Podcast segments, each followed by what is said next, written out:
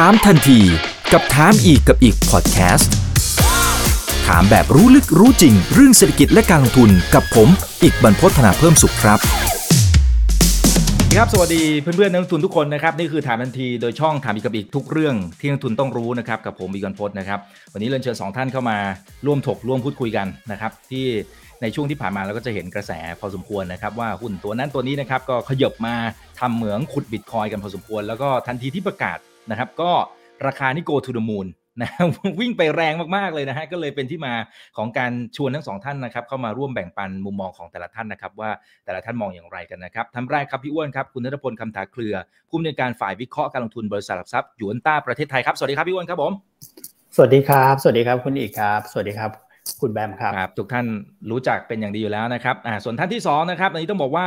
ยืนหนึ่งในวงการขุดเหมืองบิตคอยของประเทศไทยเลยนะครับ ผมก็จะว่าน่าจะเป็นเหมืองที่ใหญ่ที่สุดในประเทศไทยด้วยซ้ำนะครับ ท่านพี่แบมนะครับ คุณกษมพัฒน์วิธานวัฒนา Chief Executive Officer ซีมายครับ สวัสดีครับพี่แบมครับผม ครับ สวัสดีครับ สวัสดีครับคุณอีกครับ สวัสดีครับพี่อ้วนครับ สวัสดีครับ อันนี้ผมผมเกินถูกใช่ไหมฮะว่าเป็นเหมืองที่ใหญ่ที่สุดในประเทศไทยอ่าถ้าสมมุติ คิดว่าเทียบใน performance ก็น่าจะเป็นเช่นนั้นแหละครับอ่าครับอ่าพี่แบมพี่แบมมองปรากฏการณ์ในช่วงนี้ยังไง ที่บริษัทนู้นบริษัทนี้เนี่ยอยู่ๆเขาก็บอกว่าเอ้ยประกาศว่าฉันอยากจะทำเหมืองขุดบิตคอยอะไรต่างๆนะอันนี้เราเป็นออเดอร์กันก่อนนะครับ จะได้จะได้เข้าใจว่าเอ้ยช่วงนี้มันมีอะไรเกิดขึ้นหรือเปล่าทำไมทุกคนแห่มาทำตรงนี้ฮะอ่าแบมในในในส่วนตัวมุมมองของแบมเองเนี่ยแบมคิดว่ามันเป็นเรียกว่ามันเป็นกระแสหรือว่าเป็นแนวโน้มที่ดี ที่ทุกท่านเนี่ยเข้ามาสนใจเทคโนโลยีทั้งด้านเรียกว่าทางด้าน blockchain technology เนาะซึ่งจริง ๆ แล้วทางด้านเหมืองขุดเนี่ยที่เราเป็น proof of work นะครับ ก็คือเป็นเป็นปัจจัยพื้นฐานหนึ่งนะครับ ของระระบบเรียกว่าเป็นของ blockchain ecosystem ละกันนะครับ ซึ่งก็ถือว่าถ้าโดยรวมแล้วถือว่าเป็นเอ่อเป็นสัญญาณที่ดีครับที่ที่มีคนมาสนใจมากขึ้นนะครับ แต่หลายครั้งเนี่ยเวลาที่คนมาสนใจเยอะๆเนี่ยในมุมการลงทุนมันมันก็เริ่มเสียวๆเหมือนกันนะนะเดี๋ยวเราจะกลับมาเดี๋ยวจะกลับมาที่พี่แบนอีกทีนึงนะครับ ว่าสะท้อนมุมมองนะฮะว่าอย่างไรนะครับรวมไปถึงประสบการณ์ที่ผ่านมาด้วย พี่วันครับสำหรับหุ้นหลาย ๆ ตัวที่เขาประกาศไปเนี่ย ผมว่ามีประมาณ4ี่ห้าตัวนะ ผมยังยังไม่เอ่ยชื่อแล้วกันนะครับ แต่ละตัวพอประกาศเสร็จปั๊บวิ่งปี๊ดวิ่งปี๊ดเลย แล้ววิ่งแบบแรงชนิดที่แบบว่าหลาย ๆ ตัว โดยเฉพาะตัวที่ที่วิ่งมาแรงสุดนะนะขึ้นต้นด้วยตัวเจเนี่ย วิ่งขึ้นมาผมว่ามีเกือบ 300 เด้งอะในช่วงวันปี 2 ปีล่าสุดอะนะฮะในมุมของพี่อ้วนเองเนี่ยคิดว่าบริษัทที่เขามีการประกาศแบบนี้เนี่ยเขาตั้งใจจะทำธุรกิจนี้จริง ๆ หรือแค่ปั้นสตอรี่ฮะถ้าเกิดว่าให้ให้พูดกันตามตรงนะครับ ก็เอ่อมันมีทั้งคนที่ต้องการจะเปลี่ยนธุรกิจตัวเองจริง ๆนะครับ กับออีกคนหนึ่งก็อีกกลุ่มหนึ่งแล้วกัน อีกกลุ่มหนึ่งก็ดูเหมือนกับว่ายังเป็นลักษณะของการใช้สตอรี่ มากกว่านะครับคือที่ผมมองแบบนั้นเนี่ยอยากให้มองถึงความเชื่อมโยงกับธุรกิจเดิมด้วยนะครับออย่างเช่นสมมุติเราเราเดมขึ้นมาเลยตัว J ที่คุณอีกบอกเนี่ยนะครับที่ขึ้นมาผมเห็นการปรับโครงสร้างธุรกิจเขามาตั้งแต่ช่วง 2 ปีที่แล้วครับแล้วตอนนั้นเนี่ยราคาหุ้นอยู่ 2-3 บาทนะครับแล้วก็มีการเอาธุรกิจในกลุ่มเนี่ยเข้ามานะครับอยู่ใน under บริษัท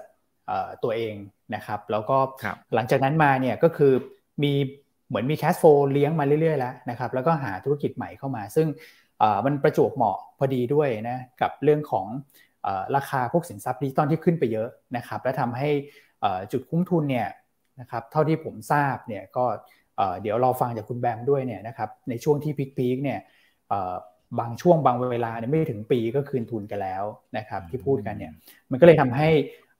ราคาหุ้นดูจะมีสีสันนะครับ แล้วพอราคาหุ้นเนี่ยในแง่ของสภาพคล่องนี่ก็ถูกดูดไปเยอะนะครับ ราคาก็เลยไต่ระดับขึ้นไปเรื่อยๆนะครับ ก่อนหน้านั้นก็จะมีบริษัทเดียวนี่แหละนะฮะ แล้วก็อาจจะมีบริษัทอื่นที่ประกาศออกมาบ้างนะครับ แต่ว่าในแง่ของราคาหุ้นเนี่ยอาจจะยังไม่ได้ตอบรับมากนะ เพราะว่านักทุนเองก็มองว่า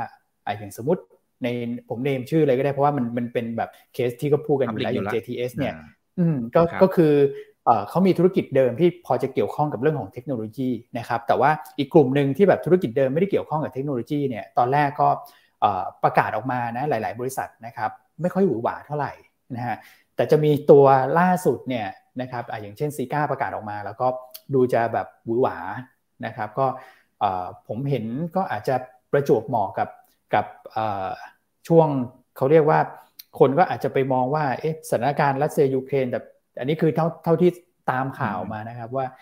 ตรงนั้นเนี่ยเขาก็อาจจะมีปัญหาเรื่องของการขุด แล้วเราจะเป็นโอกาสของฝั่งเราด้วยหรือเปล่าอะไรประมาณนี้นะครับ แต่จริง ๆแล้วเนี่ยก็ในแง่ของต้นทุนเองในแง่ของเรื่องของปัจจัยในการผลิตต่างๆเนี่ยมันจะต่างกันโดยสิ้นเชิงเลยนะครับ แล้วก็ผมได้คุยกับบางบริษัทเนี่ยนะครับบางบริษัทก็ให้ความเห็นว่าคือบางบริษัทที่เข้าไปทำนะแล้วก็ไม่ได้เชื่อมโยงกับธุรกิจเดิมเนี่ย ก็ให้ความเห็นในลักษณะที่ว่าบางทีก็ไปจ้างเขานะครับและการจ้างเนี่ยก็ต้องมี profit sharing ไปอีกอะไรอย่างเงี้ยเราก็คิดเอ๊ะสรุปแล้วเนี่ยตกลงแล้วคุ้มไม่คุ้มนะที่ลงทุนกันไปนะครับ เพราะฉะนั้นเนี่ยกลุ่มคนที่ทำเองทำจริงเนี่ยผมคิดว่าเขาต้องการจะเปลี่ยนตัวเองจริงๆแหละนะครับ แต่ว่าอีกบางกลุ่มนะครับที่อาจจะไม่ได้เชื่อมโยงกับธุรกิจเดิมนะครับ แล้วก็ไปจ้างบริษัททำทั้งหมดเลยเนี่ยแล้วตัวเองก็ใส่เงินลงทุนอย่างเดียวเนี่ย นะครับ อันนี้ก็อาจจะต้องใช้เวลาเป็นข้อพิสูจน์นะครับ ยังไม่สรุปว่าจะเป็นลักษณะของการสร้างสตอรี่นะ แต่ว่าผมคิดว่าต้องให้เวลาเป็นเป็นเครื่องพิสูจน์ว่าสิ่งที่เขาทำอยู่เนี่ยมันเพิ่มมูลค่าให้กับตัวกิจการนะครับ แล้วก็ create value คำว่า create value ของผมเนี่ยผลตอบแทนจากการลงทุนมันต้องมากกว่าต้นทุนของเงินที่ใส่ลงไปอะนะครับ ถ้าเกิดว่ามันชัดตรงนั้นเนี่ยเราก็ บอกได้ว่า เออ เขาต้องการที่จะต่อยอดธุรกิจเดิม แต่ว่าอยากให้นักทุนมองถึงความเชื่อมโยงของของตัวธุรกิจนะครับ แล้วมันก็จะสะท้อนมาที่ราคาหุ้นเหมือนกันนะ ว่าตัวไหนที่แบบเออแข็งเพราะอะไรอย่างเงี้ยนะครับ ได้ครับได้ครับ อันนี้อันนี้เป็นแค่ออเดิร์ฟก่อนแล้วกันนะครับ นี่ผมขอย้อนกลับมาที่ทางฝั่งของพี่แบม จริงๆ เมื่อกี้มีมีหลาย keyword ที่น่าสนใจนะ แล้วเดี๋ยวจะเอามาถามพี่แบมด้วยนะครับ ทั้งเรื่องของ break even เรื่องของยูคงยูเครนต่างๆ หรือแม้กระทั่งจีนที่มันมีมีบางช่วงเขาจะมีการประกาศเรื่องของการแบนเหมืองอะไรต่างๆ มันมีผลไหมนะครับ ทีนี้ถ้าดูจากภาพอันนี้ผมก็จะว่าเป็นภาพของเหมืองพี่แบมเองใช่ไหม อ่าใช่ครับ อันนี้เป็นมันขนาดนี้เลยเหรอฮะโหนี่มันไฮโซมากมันดูแบบเอาจริงเอาจังมากนะครับ แล้วแล้วเท่าที่ไปดูมาเนี่ยนะฮะทางพี่แบมเองเนี่ยมีการระดมทุนไปตั้งแต่ปี 2561 เนี่ยโหได้เยอะพอสมควรนะนะครับไอ้สมัยนั้นต้องบอกว่าจริง ๆ แม้กระทั่งในทุกวันนี้นะพี่แบมมันก็ยังถือว่าเป็นเรื่องใหม่อะแต่สมัยนั้นผมว่ามันน่าจะใหม่มากๆเลยเนี่ยนะตอนนั้นสมัยนั้นพี่แบมมองเห็นอะไรทำไมทำไมถึงลุยธุรกิจนี้แล้วระดมทุนได้โอ้โหหลักหลายร้อยล้านเลยนะ อืม อ่าฮะอ่าอันนี้ขออนุญาตเท้าความเป็น story นิดนึงแล้วกันว่า จริง ๆ แล้วเนี่ยความสนใจทั้งเรื่องการขุดหรือว่าทางด้าน blockchain technology เนี่ย มันมาจาก เอ่อเรียกว่าเป็น personal ของแบมว่า เราเป็นแค่เด็กติดเกมเด็กติดเกมนะ keyword ครับ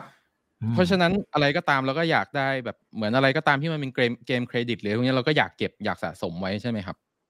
ครับ แล้วในช่วงเวลานั้นเนี่ย พอดีผมเอ่อได้มีโอกาสไปเรียนต่อที่ลอนดอนช่วงหน้าหนาว เราก็ต้องเปิดเปิดฮีเตอร์ แต่ว่าเปิดฮีเตอร์มันมันจ่ายเงินแล้วมันเสียเปล่าอะเราได้มาแค่ความร้อน แต่กลับกันเราลองดู เราลองทำนู่นทำนี่ทำนั่นดูก็คือลองไปซื้อการ์ดมา แล้วลองเปิดการ์ดการ์ดเล่นเกมแหละ การ์ดจอที่เรารู้จักกัน อืมแล้วมันได้ความร้อนเหมือนกัน แถมได้ตังมาด้วย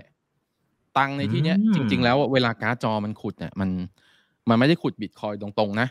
แต่ว่าไม่ว่าไม่ว่ายังไงก็ตามอะเราได้เหรียญอะไรมาก็ตาม เราก็เราก็จะรู้จักว่า เอ้ยเอาไปมันส่วนตัวแทนอย่างคริปโตเรารู้จักกันใน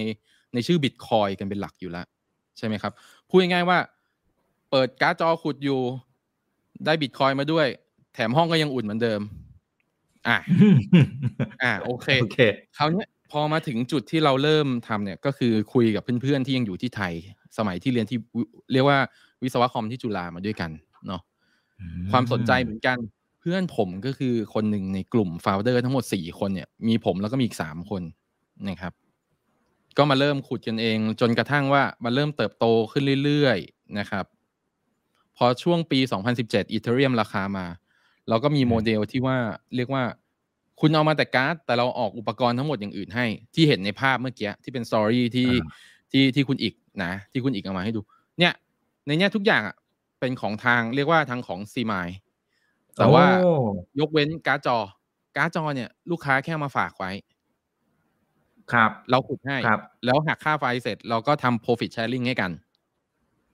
แล้วเหมือนเหมือนได้ passive income เลยทำนองนั้น เหมือนได้ค่าเช่าอะประมาณนั้นถูกไหมฮะเราเราเราใช่ใช่ใช่แต่แบมจะพูดว่าเราเรียกว่าเราทำน้อยได้มากเดียวคือละคือทางฝั่งลูกค้าก็ไม่ค่อยต้องทำอะไรส่วนเราก็เชี่ยวชาญทางด้านนี้เราก็ทำไป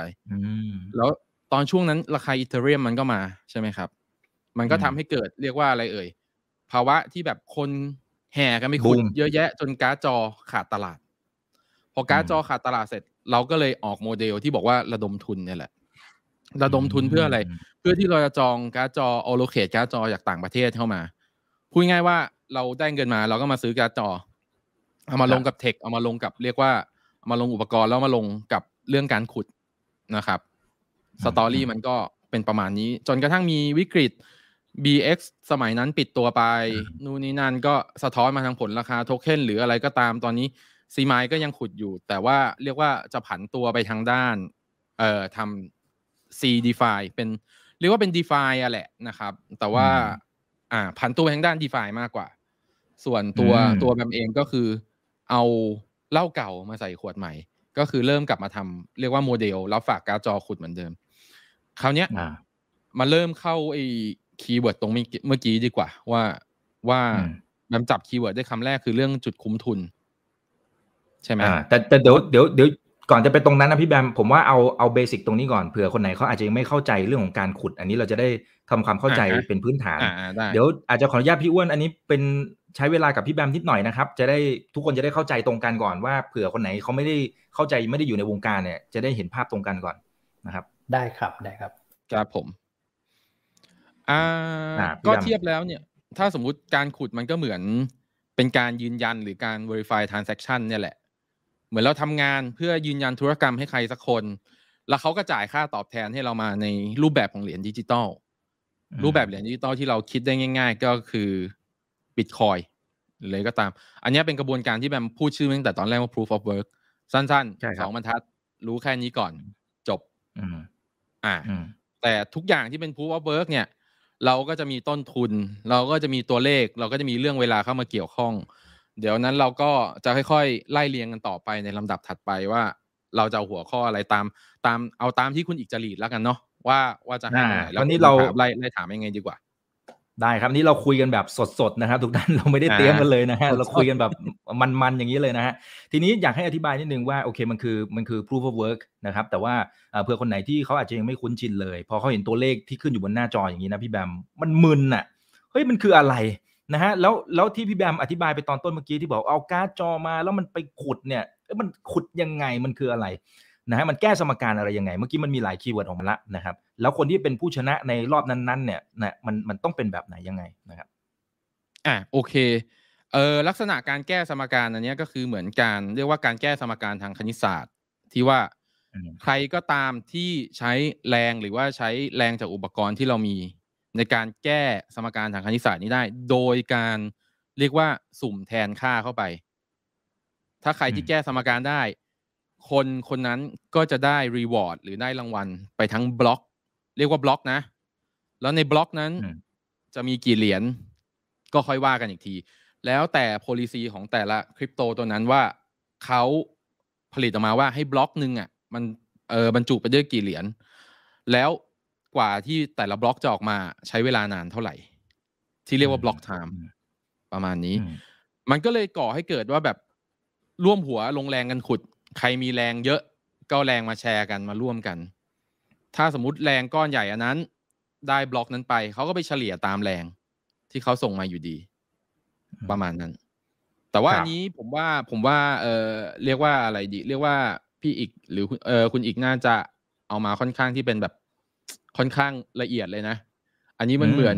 เอออยู่ในเรียกว่าอะไรในในส่วนของคริปโตกราฟีด้วยเลย ซึ่งซึ่งผมว่าผมขอผ่านดีกว่า ผมได้ได้แต่แต่หลักการเนี่ยคือสุ่มตัวเลขใช่ไหมฮะอ่า เอาว่าเราคือมันคือ random numeric number ที่เข้าไปแทนค่าในสมการนะครับแล้วถ้าแทนค่ามาสมการมันเท่ากัน equivalent กันก็ คนนั้นก็บิงโกปิงปอง ก็ได้ไปบล็อกนั้นไปนะครับ อืมอืม ส่วนใครที่มีกำลังในการขุดนะครับ หรือการ์ดจอแรงๆ ก็มีโอกาสที่ชนะมากกว่าอันนี้ อันนี้ผมพูดถูกไหมอันนี้ถูกต้องใช่ครับผม อืม อืมอืมครับ อันนี้เป็นความรู้ทางฝั่งของคริปโตด้วยนะครับ ทางฝั่งของการขุดเหมืองนะตัวจริงเสียงจริงอยู่กับเราในวันนี้ด้วยนะครับ แล้วก็ทางฝั่งของตลาดหุ้นด้วยนะครับ จะได้เห็นทั้งสองภาพนะครับอ่าเดี๋ยวขอสลับมาที่พี่อ้วนหน่อยนะแล้วเดี๋ยวกลับไปที่พี่แบมนะครับในมุมของตัว business model อะไรต่างๆว่า เออไอที่บอกว่า break even อะไรต่างๆเนี่ยเออมันคิดอะไรกันยังไงนะครับพี่อ้วนครับคือก่อนหน้านี้เราจะเห็นปรากฏการณ์ในตลาดหุ้นอยู่หลายครั้งนะครับตั้งแต่ไอเรื่องของ solar farm นะใครประกาศปั๊บเปรี้ยงเลยฮะ go to the moon ใครทำไม่ทำไม่รู้แหละนะยังไม่ทำซะด้วยซ้ำบางคนยังไม่ได้ license เลยนะถัดมาถ้าเร็วๆนี้หน่อยก็จะมีเรื่องของกัญชงกัญชานะครับแล้วก็มีรอบนี้เข้ามาอีกระลอกหนึ่งคือมันมันเหมือนมันมันเขาเรียกอะไรมันเหมือนเป็นวัฏจักรที่วนไปวนมาวนไปวนมาไอตอนที่มันบูมอะคนก็ happy ครับ แต่หลังจากนั้นเนี่ยเขาทิ้งเราไว้บนดอยสิฮะพี่วันพี่วันมองปรากฏการณ์ที่ที่มันขึ้นมาอย่างเงี้ย กระแสมันมาปื๊ดนะฮะแล้วเดี๋ยวมันหายไป แล้วปื๊ดแล้วเดี๋ยวมันหายไปแล้วเดี๋ยวมีตีใหม่อะไรอย่างเงี้ยมองปรากฏการณ์ในภาพใหญ่ตรงนี้ยังไง แล้วคนที่มันยังเหลืออยู่รอดเนี่ยนะจริงๆมันมีนะคือคนที่สมมติบอกว่าเป็นทีมโซล่าเนี่ยมันก็จะมีคนที่ทำแล้วลุ่งมากๆ มันก็มีนะครับกัญชงกัญชามันก็มีนะครับอ่าแต่ไอคนที่อยู่รอดเนี่ยนะเขาทำอะไรทำไมถึงอยู่รอด หรือดูยังไงว่าเอ้ยไอเนี้ยคือตัวจริงไอเนี้ย มันหลอกเรา คือตอนตอนแรกเนี่ย ผมคิดว่าเอ่อถ้าเกิดเราไปด่วนสรุปอะครับ จริง ๆ แล้วถ้าเกิดว่านักลงทุนที่อยู่ในตลาดมานานเนี่ย ก็คงจะอพอเห็นชื่อหุ้นพออะไรก็คงจะคาดการณ์กันได้นะว่าหุ้นบางตัวก็จะแบบเกาะกระแสกันไปเรื่อยๆอะไรอย่างเงี้ยนะครับ แต่ว่าจริง ๆ แล้วเนี่ยคำว่ากระแสเนี่ยอยากให้มองภาพอย่างนี้ก่อนปัจจัยพื้นฐานของหุ้นนะฮะมันขึ้นอยู่กับ1ก็คือเรื่องผลประกอบการ นะครับสคือ valuation 3 คือ expectation นะครับ expectation ก็คือนักลงทุนเนี่ยมองไปข้างหน้านะว่าธุรกิจเหล่านี้นะเมื่อเทียบกับสิ่งที่เขาคาดหวังในอนาคตแล้วเนี่ยมันเป็นแบบที่เราได้ยินกันว่าคำว่าเมกะเทรนอะไรอย่างเงี้ยนะครับเขาก็พร้อมที่จะไปลงทุนแม้ว่าตอนนี้ ผลประกอบการจะยังไม่มา อันนี้เราเห็นได้ชัดจากหุ้นเทคในต่างประเทศก็ทั้งนั้นเลยนะครับก็ขึ้นอยู่กับเรื่องของ expectation นะครับซึ่งประเด็นตรงนี้มันจะมาพร้อมกับเรื่องของสภาพคล่องนะครับก็ถ้าเกิดเรามองเป็นวัฏจักรก็มองอย่างนั้นก็ได้นะครับ เพราะว่าทุกครั้งที่สภาพคล่องมันมันเยอะเนี่ยแรงหนุนจากเรื่องของ expectation เนี่ยมันก็จะสูงด้วยเช่นเดียวกันนะครับคราวนี้ถ้าเกิดว่าให้ให้พูดกันตามปัจจัยพื้นฐานเนี่ยนะครับแน่นอนว่าคนที่อยู่รอดเนี่ย ก็คือมี cash flow มีกำไรนะครับ ก็คือทำทำจริงนะครับ แล้วก็เข้ามาคนแรก ๆ แล้วก็ประสบความสำเร็จก็คือเก็บเกี่ยว แล้วก็ถึงช่วงแบบออกดอกออกผลเขาก็กินได้เต็มที่ทุกช่วงอะครับมันจะมียุคของของของแต่ละอุตสาหกรรมเลยนะครับ อย่างที่คุณอีกบอกก็โรงไฟฟ้าโรงไฟฟ้ามาเสร็จก็จะเป็นกัญชงกัญชาใช่ไหมครับก่อนหน้านั้นเนี่ยก็จะเว้นช่วงกันเยอะนะ นะครับแต่ตอนนี้เริ่มถี่มาก story แบบถี่มาก กัญชงกัญชาก็ก็มาเรื่องของ digital transformation นะครับใครที่ทำพวก cyber security หุ้นก็เทรด PE 80 เท่านะครับใครที่ทำเกี่ยวกับเรื่องของการ transform ธุรกิจนะครับก็เทรดกันแบบ PE แบบร้อยเท่าอะไรอย่างเงี้ยอันนี้คือแบบ tech stock นะที่ทุกคนก็แบบเอ๊ะบ้านเรามีไหมนะฮะหลังๆก็เราก็จะเริ่มเห็นนะว่าบริษัทเหล่านี้พอเข้าจดทะเบียนในบ้านเราในกระแสตอบรับแบบร้อนแรงมากนะครับ พอมาล่าสุดเนี่ยก็คือเรื่องของ digital asset นะครับแต่นี้เขาก็มาตามรอบของเขาผมว่าเป็นเรื่องปกตินะเพราะว่าก่อนหน้านั้นเนี่ยเรามีบริษัทหนึ่งนะครับก็คือตัวของ Brooker Group นะครับอันนี้เขาเป็นที่ปรึกษาทางการเงินคือผมว่าผมผมชอบนะอย่างอย่างวิสัยทัศน์ของผู้บริหารที่ คือเขาอยู่ใกล้ชิดกับธุรกิจนะฮะแล้วเขาก็เห็นภาพการเปลี่ยนแปลง แล้วเขาก็เชื่อเรื่อง digital assetนะครับก็เคยมีโอกาสแบบ ได้ฟังเขาพูดหลาย ๆ ครั้ง แล้วผมก็คิดว่าเอออย่างเงี้ยนะครับเขาพร้อมที่จะไปจริง ๆ นะครับ แล้วเขาก็ทำหลาย ๆ อย่างที่เกี่ยวกับ digital asset นะครับ แล้วก็เป็นคนที่ผมว่าแรก ๆ เลยสำหรับเรื่องของทางบัญชีนะที่เจอเกี่ยวกับเรื่องของอุปสรรคทางบัญชี อุปสรรคเกี่ยวกับเรื่องของกฎระเบียบในแง่ของกลตอย่างเงี้ยนะครับ แต่ว่าตอนนั้นเนี่ยราคาเหรียญยังไม่บูมไงพอเหรียญบูมปุ๊บทุกคนก็แห่กันเข้าไปนะครับ คราวนี้ แน่นอนว่ามันเป็นเรื่องของวงจรนะครับ เราจะรู้ได้ยังไงว่าจริงไม่จริงเนี่ยนะครับหนึ่งก็คือว่า คือถ้าเกิดว่าเราจะไปมาลุมมาตุ้มกับเขาเนี่ยขึ้นดอยเนี่ยนะครับ ก็ต้องหารถที่มันกองไปแล้วเนี่ยเวลาคือเอาง่ายๆว่ามีเบาะรองรับนิดนึง เพราะฉะนั้นเนี่ยบริษัทที่ไปลงทุนเนี่ยคือไม่ใช่ว่าโอ้ณวันนี้เนี่ยธุรกิจเดิมก็ยังขาดทุนนะ แคสโฟก็ยังไม่มีนะนะครับแล้วเราจะไปลุยกับธุรกิจใหม่เงี้ยถ้าเกิดว่าเขาพลาดขึ้นมา มันไม่มีเบาะรองรับเลยนะครับแต่ถ้าเกิดว่าเป็นคนที่เขายังพอมีกำไรจากธุรกิจเดิมคอยหนุนอยู่อย่างเงี้ยผมคิดว่าณปัจจุบันเนี่ยเราจะเห็นภาพว่าธุรกิจเดิมเนี่ยมูลค่าอยู่เท่าไหร่ แล้วของใหม่ที่เล่นกันเนี่ยอย่างตอนแรกอยู่ 5 บาท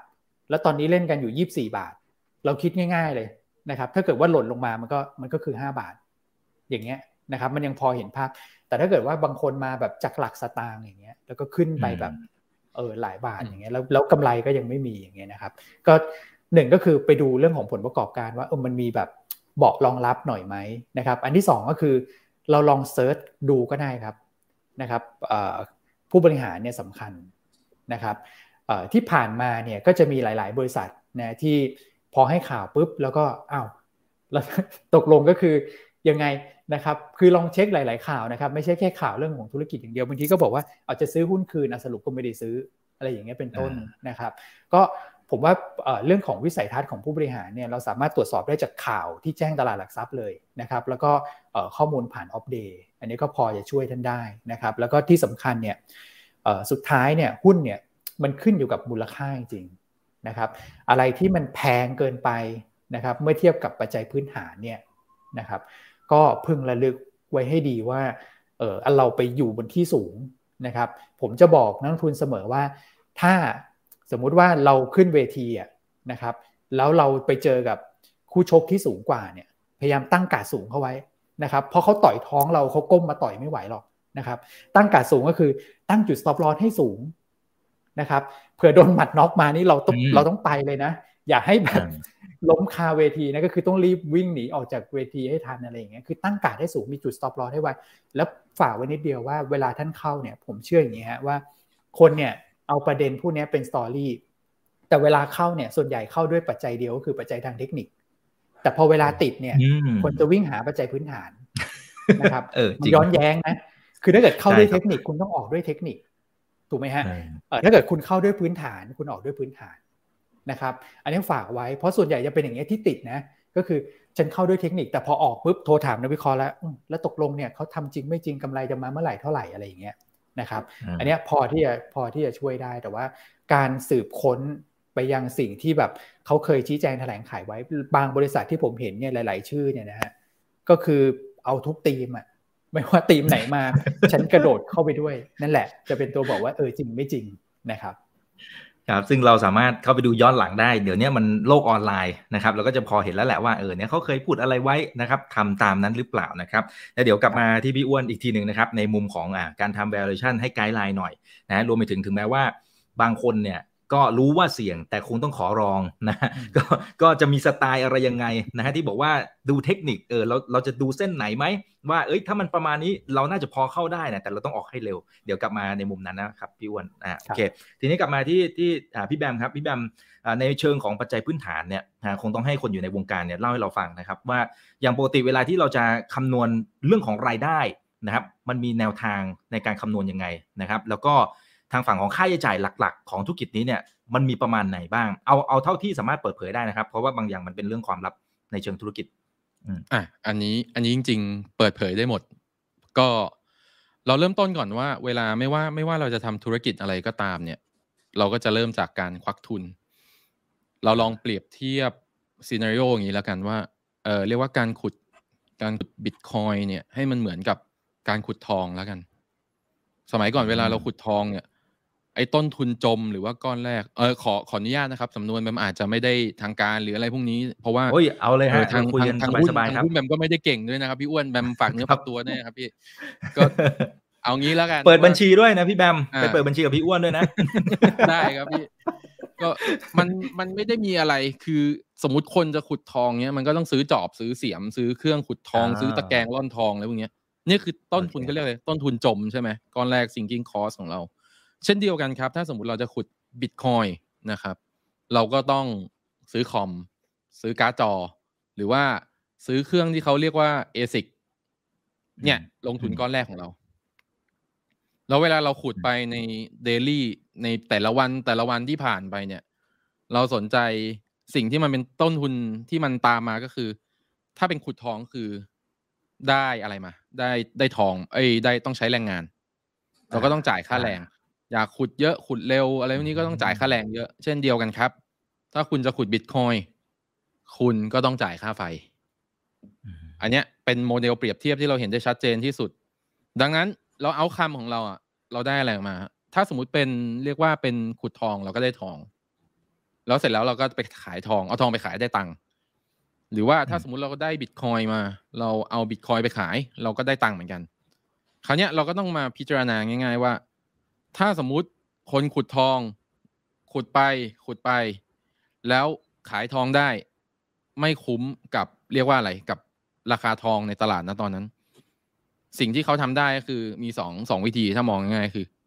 เขาจะขุดต่อ แล้วเขารอเอาไว้ขายตอนที่ราคามันคุ้มค่า หรือว่าสองก็คือ ปิดประตูเสี่ยงก็คือไม่ขุดก็หยุดไปก่อน เช่นเดียวกันเช่นเดียวกันกับบิตคอยเพราะถ้าวันใดก็ตามที่ราคามันลงมาชนค่าไฟ เปิดไปก็ไม่คุ้มอุปกรณ์ก็เสื่อมเปล่า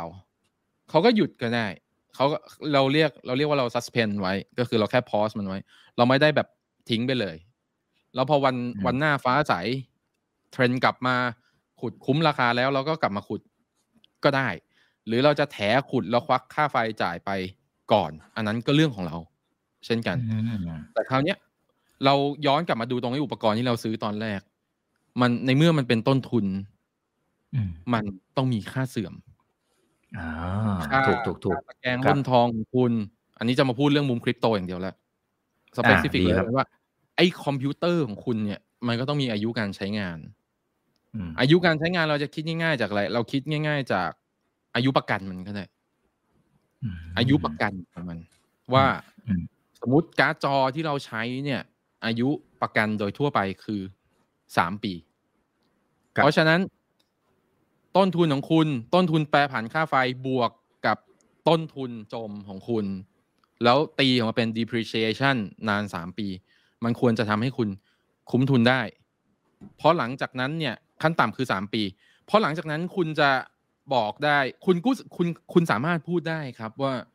ต่อให้การ์ดจอเนี่ยมันหมดประกันไปแล้วเนี่ย คุณก็ยังใช้มันขุดต่อได้ เพราะเพราะในแง่ ในแง่ physical กับในแง่ทฤษฎีมันมันมันคือมันคือคนละมันมันคือคนละคนละ way กัน แล้วปัญหาส่วนใหญ่การ์ดจอที่เจอเนี่ยก็แค่ทาง physical ก็คือแค่พัดลมระบายความร้อนของมันพัง แล้วแค่ประกบพัดลมเข้าไป มันไม่ได้เลวร้ายขนาดชิปเสียไหมตูมระเบิดตูมตามอะไร ถ้าคุณไม่ไปเล่นท่ายากกับมัน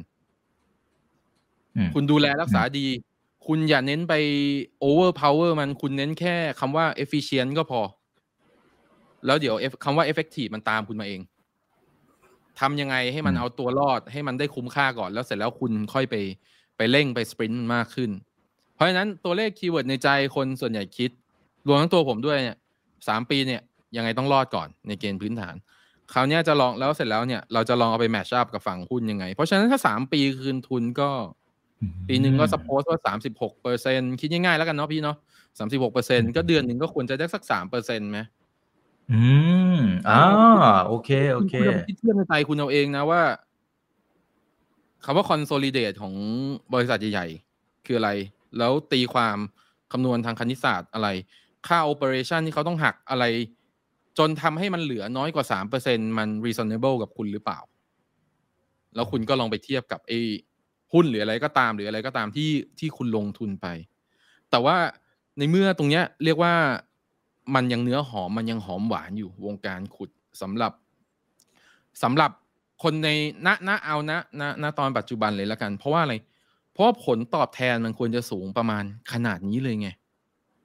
ใช่ไหมคนเขาเลย expect expectation เขาก็สูงว่าเขาเข้ามาเนี่ย เขาต้องได้ประมาณนี้ แต่ว่า ไอรายการเดินเขาเรียกอะไร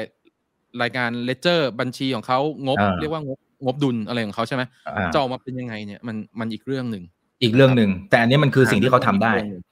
ครับคราวนี้จะให้มองว่าขุดเนี่ยคือธุรกิจหนึ่งส่วนธุรกิจอื่น ๆ ก็เป็นอีกธุรกิจหนึ่งถ้าสมมุติคุณต้องเลือก คุณก็ควรจะเลือกธุรกิจใดก็ตาม ที่มันคืนทุนให้คนเร็วที่สุด อันนี้ผมมองแบบ อันนี้แบบมองทางแบบวิศวกรที่เอี่ยวเพียงตัวเลขแค่นิดเดียวนะอันนี้ประมาณนี้ขอแตะแค่ตรงนี้ก่อน แล้วเดี๋ยวรอคำถามต่อไปจากคุณอีกเดียว่า มันมันจะเป็นยังไงครับ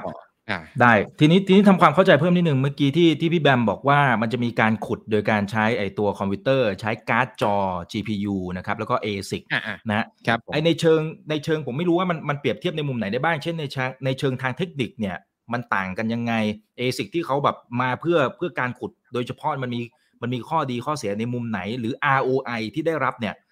มันมันต่างกันไหม แล้วระหว่างทางสามารถเปลี่ยนม้ากลางศึกกลางคันได้หรือเปล่า สมมุติว่าเอาเอา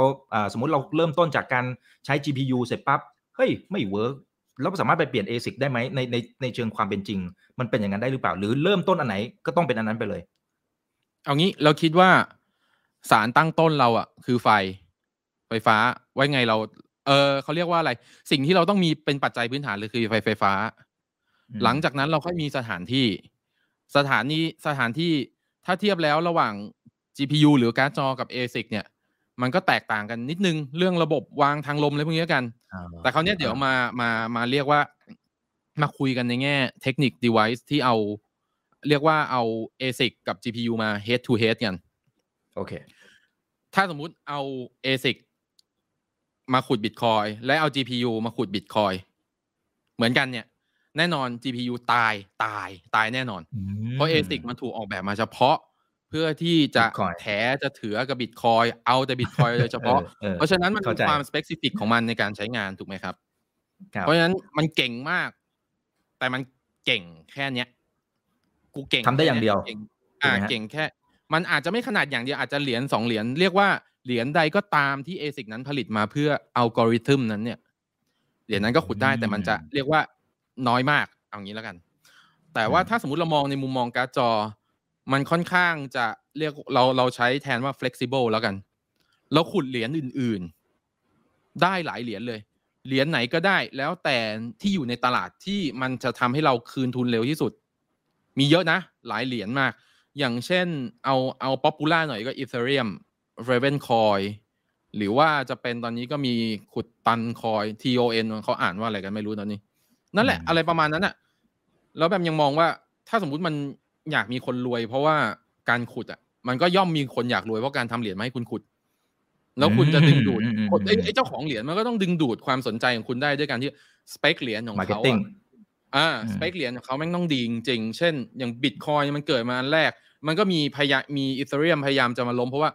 กูเป็น smart contract กูใช้เขียน smart contract ได้คนก็สนใจเหนือกว่าสิอ่า มันก็เหมือนจะเหนือกว่าแต่ว่าต่อไปมี Bitcoin Lightning จะออกมาตีกันมั่วเมะเละเทะกันหมดเลยต่อไป ไม่รู้ผมคิดแค่ว่าขุดคืนทุนเร็วสุดจบนั่นคืออาชีพของผม นั่นคือความถนัดของผม และกลับมาย้อนต่อว่าอย่าง ASIC เนี่ย เวลาเราซื้อเราซื้อเครื่องจากนอก ประกันมันจะน้อยมากนะ ก็คือประมาณหกเดือนหกเดือนถึงหนึ่งปี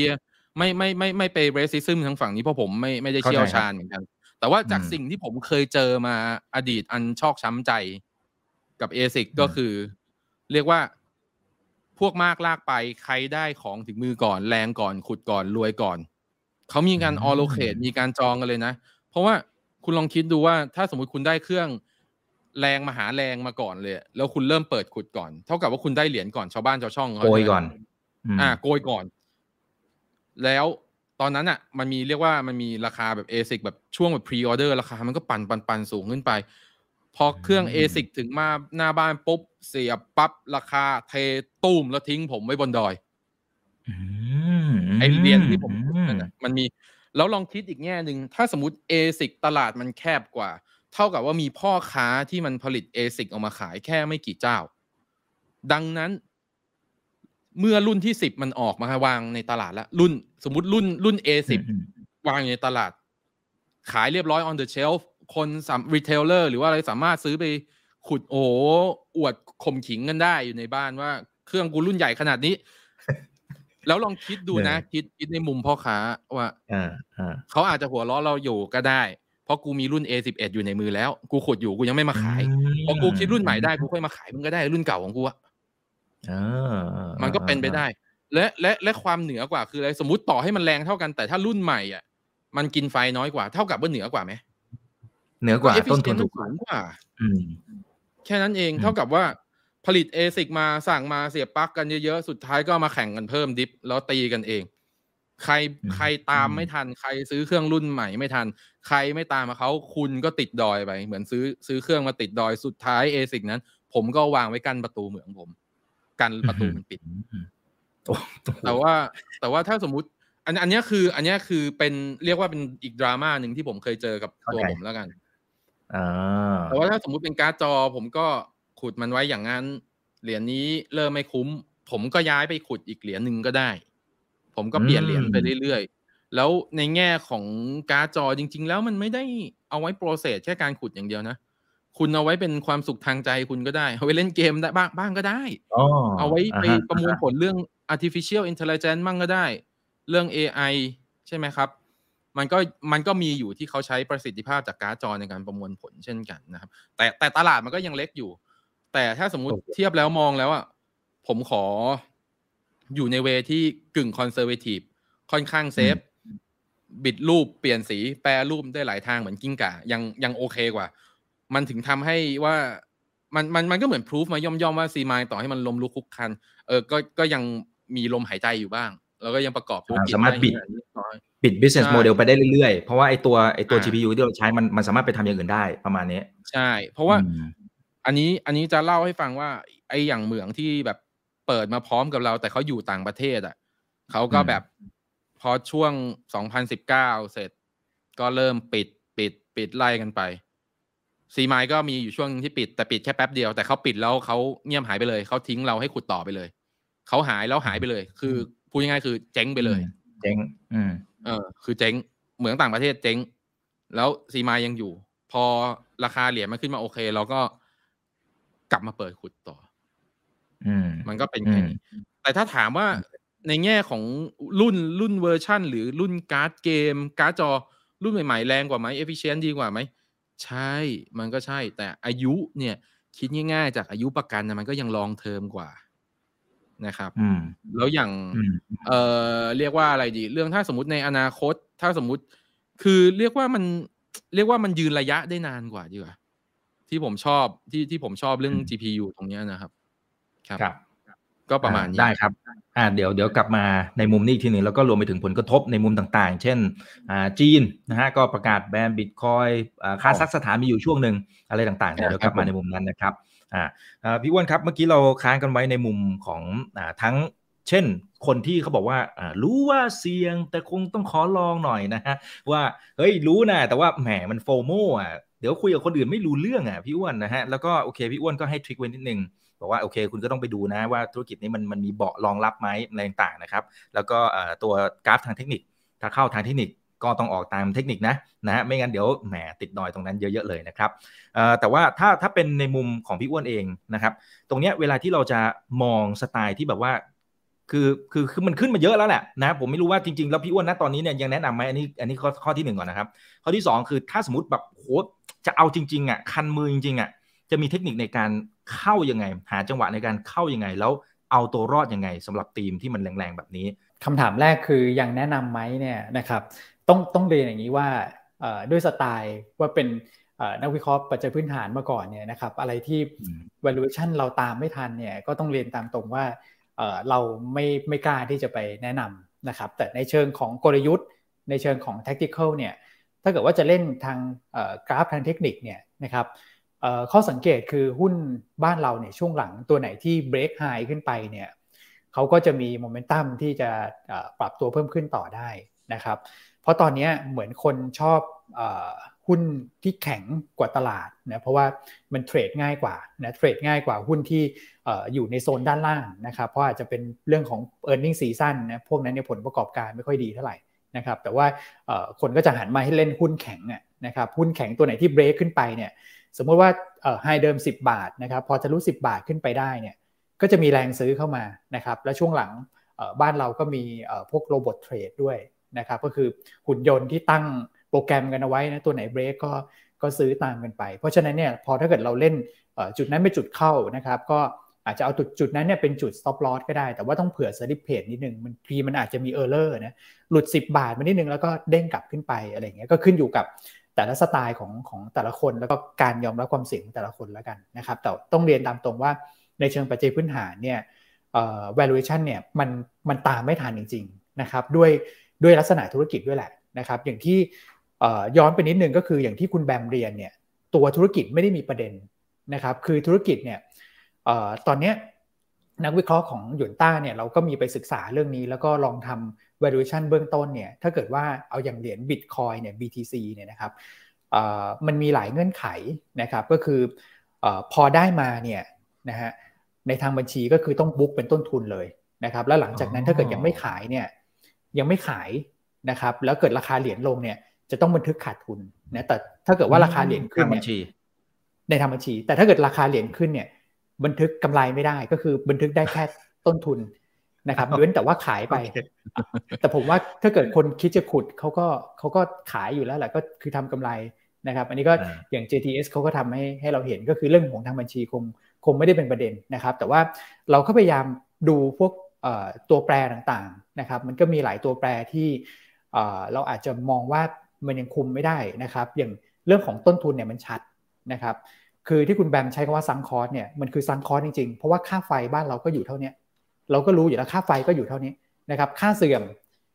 ในบริษัทจดทะเบียนก็เลือกตัด 3 ปีกันทั้งหมดจริงๆ เบ็ดเสร็จเครื่องหนึ่งเนี่ยก็ตกอยู่ประมาณสักแสนห้าถึงแสนเจ็ดนะครับที่เราทำตัวเลขประมาณนี้นะครับคราวนี้ขึ้นอยู่กับฝั่งรายได้แล้ว ซึ่งฝั่งรายได้เนี่ยได้มาก็คือเป็นสกุลเงินดิจิตอลถูกไหมฮะแล้วก็ต้องแปลงกลับมาเป็นเงินบาท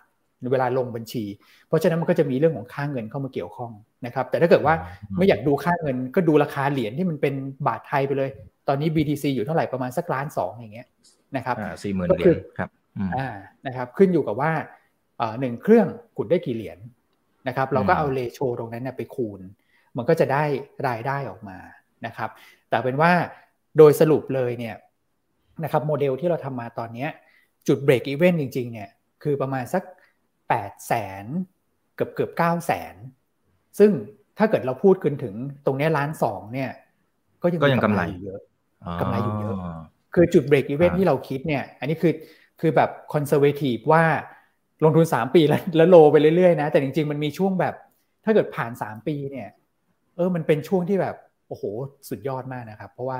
ค่าเสื่อมเนี่ยโดนตัดไปหมดแล้ว อันนี้คือเสน่ห์ของธุรกิจนี้เลยนะ แล้วผมมองว่าเราไม่ต้องไปดูอะไรแล้ว ถ้าอย่างนั้นเนี่ยคือ 3 ปีใครอยู่รอดเนี่ยของจริงนะครับ แล้วคราวนี้ก็มาลุ้นราคาเหรียญเอาแล้วกันนะครับ ก็เหมาะกับคนที่เชื่อว่าจริงๆหยวนต้าเราก็เชื่อนะว่า digital asset เนี่ยยังไงก็ต้องมานะครับเราก็ศึกษาตอนนี้เราก็มีการออกบทวิเคราะห์ตามไปด้วยเหมือนกันนะครับ เราคิดว่ายังไงยังไงเซตทีเดียวเนี่ยมันต้องเกิดในรูปแบบใดรูปแบบหนึ่งนี่แหละแล้วถ้าเกิดว่าดูจากทางการเนี่ยเขาก็แค่เหมือนถ้าเกิดว่าพูดเป็น ภาษาคุณพ่อคุณแม่เนี่ยแบบคนมีลูกเนี่ยก็คือปรามอะแต่เราไม่ได้ห้ามเราไม่ได้ห้ามว่าเด็กคุณอย่าปีนอย่าอะไรอย่างเงี้ยไม่ได้ห้ามแต่ว่าก็คือแบบปรามให้ให้ให้แบบเออพ่อแม่ยังดูทันนิดนึงอะไรอย่างเงี้ยนะครับ เพราะฉะนั้นมันก็ไม่ใช่ธุรกิจที่เอ่อเป็นธุรกิจที่แบบรัฐบาลไม่ support นะครับคือผมยกตัวอย่างว่าอะไรที่รัฐบาล support เนี่ยมันไปได้ระยะยาวอยู่แล้วอย่างโรงไฟฟ้าตอนนี้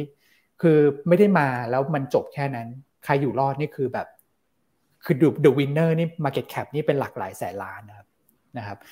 แต่ว่าสมัยนี้อะไรก็มันก็จะเกิดขึ้นเร็วไงนะครับอย่าง JTS นี่ก็ไปหลักแสนล้านเหมือนกัน คนอาจจะแบบมองมองมองภาพไปเร็วเหมือนกัน แต่คือ the winner เนี่ยหนึ่งแสนแปดหมื่นห้าพันล้านครับโหโหดมาก ใช่นะครับคือ the winner มันอยู่ได้มันอยู่ได้เร็วนะครับ เพราะฉะนั้นเนี่ยผมว่าเราคุยกันวันนี้อะผมให้ trigger ได้นิดเดียวว่าเก้าแสนเราเอาตัวเลขแบบ conservative เลยนะครับเก้าแสนโอเคนะ คุณก็คือถ้าเกิดว่าต่ำกว่าเก้าแสนเนี่ยในแง่ของนักลงทุนก็อาจจะต้องแบบเรามาระวังนิดนึงแล้วว่า ถ้าเกิดเขาขุดต่อเขาเขาจะขาดทุนนะครับ แต่โดยธรรมชาติเนี่ยถ้าเกิดว่าไม่ค่อยขุดกันเนี่ยนะครับ มันก็เดี๋ยวสุดท้ายเดี๋ยวมันพอราคายืนได้ก็ก็ก็เหมือน demand supply อะผมมองอย่างนั้นนะนะครับ ก็เดี๋ยวมันก็จะจะช่วยพยุงราคาเองแหละนะถ้าเกิดชะลอการขุดกันนะครับ แล้วก็อีกนิดเดียวก็คือว่าเรื่องของ profit sharing เนี่ยนะครับคืออ อย่างที่คุณแบมบอกนะครับว่าก็จะมีหลาย ๆ บริษัทที่ไปหาคุณแบม แล้วก็ฝากการ์ดจอไว้นะครับเราก็ไปดูนิดนึงว่าตรงนั้นเนี่ยเป็นอีกตัวเลขหนึ่งแหละนะครับว่า profit sharing ที่บริษัทได้รับเนี่ยคือที่เราเรามอง 9 0 0แสนเนี่ยคือเขาได้รับเต็มอะนะครับแต่ถ้าเกิดว่าต้องเจียด profit sharing ออกไปเนี่ยเราก็ต้องมาชั่งน้ำหนักดูกับเรื่องของเงินลงทุนของเขาด้วยละนะครับว่าเงินลงทุนเนี่ยมันอาจจะไม่ใช่เต็มเม็ดเต็มหน่วยเหมือนที่ผมเล่าให้ฟังแสนห้าแสนเจ็ด นะครับเพราะว่าไปฝากการ์ดจอไว้ถูกไหมอย่างเงี้ยก็คือต้องมาแบบประเมินเป็นอีกโมเดลหนึ่งนะครับแต่วันนี้ให้เป็นโมเดลตุ๊กตาตัวอย่างของบริษัทจดทะเบียนที่เขาให้ข้อมูลเรามา ประมาณนี้ก็คืออย่าง JTS ที่เขาให้ข้อมูลเรามาก็ก็ได้ประมาณนี้นะครับแต่ถ้าเกิดว่าโมเดลมันไม่ใช่แบบนี้ เราก็ต้องปรับให้สอดคล้องกันด้วยนะครับส่วนทางเทคนิคที่คุณคุณอีกถามก็อย่างที่ผมบอกแหละนะครับถ้าเกิดเข้าตอนเบรกไอ้จุดตรงนั้นก็คือจุด stop loss แล้วเผื่อ slippage นิดนึงแค่นั้นเอง เพราะว่าหุ้นหุ้นเหล่านี้คือเขาตีไฮกันหมดนะครับครับผมครับครับอะก็ระมัดระวังกันด้วยนะครับ โอเคนะครับเดี๋ยวอาจจะอาจจะขอไอเดียพี่อ้วนอีกรอบหนึ่งนะครับ ในมุมของการทำ valuation ในเชิงของพื้นฐานนะครับว่าอะอย่างเมื่อกี้เราพอที่จะเห็นไอเดียคร่าวๆแหละว่าอะถ้าคูณตรงนั้นตรงนี้ออกมาหักต้นทุนอะไรต่างๆแต่เวลาที่เราจะคูณกลับไปเป็น PE อะไรต่างๆเนื่องจากว่ามันยังเป็นโมเดลใหม่ในบ้านเราเนี่ยมันจะมี มันจะมีวิธีในการเทียบเคียงอะไรยังไงเดี๋ยวเดี๋ยวจะกลับมาตรงนั้นนะครับอ่าเดี๋ยวขอสลับมาที่พี่แบมนะครับผมก็จะว่าเป็นเป็นภาพของของซีมายเฮ้ยนี่มันยิ่งใหญ่อลังการขนาดนี้เลยนะครับเออถ้าถ้าถามคร่าวๆได้ไหมพี่ว่าอย่างตัวอย่างอย่างพี่กับทีมงานเนี่ยลงทุนเนี่ยมันเป็นหลักแค่ไหน พันล้านไหมหรือยังไงเอาเอาแค่คร่าวๆนะจะได้เห็นว่าภาพของเบรกอีเวนต์มัน มันไปยังไงเดี๋ยวจะลิงก์ไปตรงนั้น อืม อ่า คือจริง ๆ เดี๋ยวเราต้องอธิบายก่อนว่าไอไอสิ่งที่เราเห็นอยู่โรงเรือนขนาดสิบไร่เนี่ยนะครับ แล้วก็มีเรียกว่ามีไฟฟ้ามีโซลาเซลล์อยู่เนี่ยโซลาเซลล์อะกับโรงเรือนอะ มันเป็นสิ่งที่มีอยู่แล้ว เป็นของโฟลเดอร์เราคนหนึ่งแต่ว่าอย่าลืมว่ายังไงก็มีค่าเช่าเนาะก็ตัดตัดไปตู้ๆไปตามรายเดือน แต่ว่าโซลาเซลล์เราไม่ได้ใช้ในการขุด เพราะว่าเราขายคืนรัฐ ได้ราคาดีกว่าที่เราซื้อไฟจากรัฐมาขุด แต่ผลดีทางอ้อม ก็คือเพราะว่าเพราะว่าเพราะว่าโซลาเซลล์มันเป็นทรัพย์สินของโฟลเดอร์ท่านนั้น เราก็ไม่ไปยุ่งกับเขาอะแต่ผลดีทางอ้อมที่เราได้ในการขุดก็คือ ไฟมันไม่ค่อยตก เพราะมันผลิตเสร็จแล้วมันก็วนกลับเข้ามา มันก็ออกไปหน้าบ้านแล้วกลับเข้ามาในบ้านลงใหม่ อันนี้คือผลดีทางอ้อม ส่วนอย่างอื่นก็ตามที่เห็นครับ ก็ตอนนี้ใช้ยังไม่ พื้นที่ใช้ยังไม่ถึงห้าไร่เลย ก็มีประมาณหมื่นหมื่นหมื่นใบนิดนิดแล้วก็เออในห้าไร่เนี่ย น่าจะจุได้ถึงหนึ่งแสนใบ อืมสบายสบายยังยังได้อีกสิบเท่า แต่ถ้าเปิดเต็มจริง ๆ ก็น่าจะอัพทูสามแสนได้ แต่ว่าตอนนี้หม้อแปลงที่มีอยู่ก็แปดเมกะวัตต์แล้วนะสามสามแล้วก็สองเมกะวัตต์ไฟก็ TLU นะครับ ก็ถ้าสมมุติจะดูก็คือมัน มันก็เน้นว่าเรายืนระยะเหมือนที่เหมือนที่เรายืนระยะมาตั้งนาน แล้วมันก็ยังอยู่ได้อยู่ยังอยู่ได้อยู่ แล้วก็อย่างที่บอกว่ามีเรื่องข่าวจีน บอกเลยว่ามันเป็นแค่ข่าวมันเป็นแค่กระแสเขาบอกว่าจะแบนทุกปีแหละ แบนเก็บของสรุปสรุปให้แบบนี้ง่าย ๆ ดีกว่า เหมือนเหมือนกับอีเธอเรียมที่บอกว่าอีเธอเรียมสองจุดศูนย์จะมา แต่ว่ามันก็ยังไม่มา ก็ทุกช่วงปลายปี ตั้งแต่ปีสองพันสิบ หกสองพันสิบเจ็ดนั่นแหละ ตั้งแต่ตอนช่วงนั้นเนี่ย